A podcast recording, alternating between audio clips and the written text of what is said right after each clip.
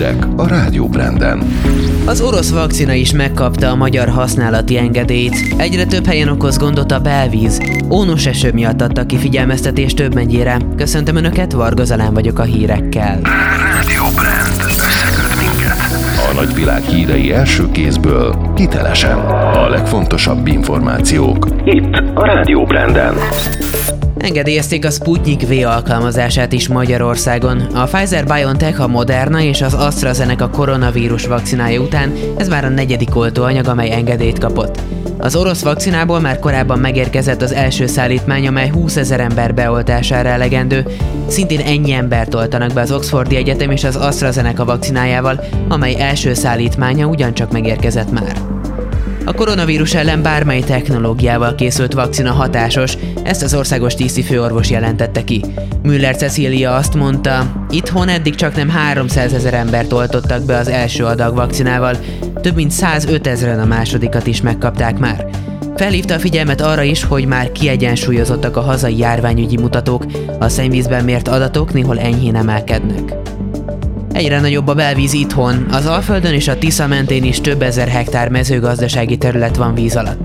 Csongrád Csanád és Békés megyében is másodfokú védekezés van érvényben, vagyis napi 24 órában dolgoznak a szivattyúk, hogy átemeljék a vizet az elöntött területekről. A következő napokban jelentős mennyiségű csapadék várható, a lakóingatlanok ugyanakkor nincsenek veszélyben.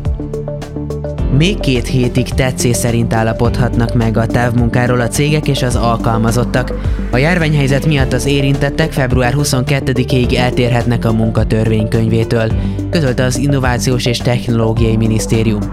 Jelenleg több mint 400 ezeren dolgoznak távmunkában. Lezárult a Magyar Vörös Kereszt 650 millió forintos infrastruktúra fejlesztési programja. Az elmúlt négy évben a legtöbb ellátóközpont megújult. Az ingatlanfejlesztéseken kívül új irodákat is kialakítottak az uniós támogatásból, új fénymásolókat, számítógépeket vásároltak, hogy hatékonyabbá és gördülékenyebbé tegyék az ügyintézést. Az oltásra hivatkozva csalt ki pénzt egy állorvos és segítője tápiószőlősön. A gyanúsítottak egy 79 éves nőnek és gondnokság alatt álló lányának azt mondták, hogy a koronavírus elleni vakcináért fizetni kell, és ha nem oltatják be magukat, akkor büntetést is kaphatnak. A két riadt nő 40 ezer forintot adott át a csalóknak. A rendőrök előállították az elkövetőket és eljárást indítottak ellenük. Köztéri tárlattal emlékeznek Budapest 76 évvel ezelőtti ostromának áldozataira. A Félbetört Életek című tárlat február végéig látható a második kerületben. 1944 végén két hónapon át minden idők egyik leghevesebb városi csatája zajlott a környéken. Budaiak tízezrei vesztették el életüket, otthonukat. A köztéri kiállítás 8 ember sorsát mutatja be 16 helyszínen.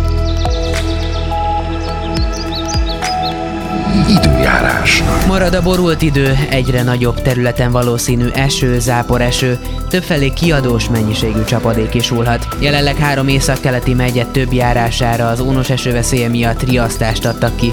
Az északnyugatira forduló szelet erős lökések kísérheti. Éjszaka 0 és 9, napközben 4 és 12 fok között alakul a hőmérséklet, északnyugaton lesz a leghidegebb. A szerkesztőt Varga Zalánt és a Rádió Brand híreit hallották. Rádió Brand.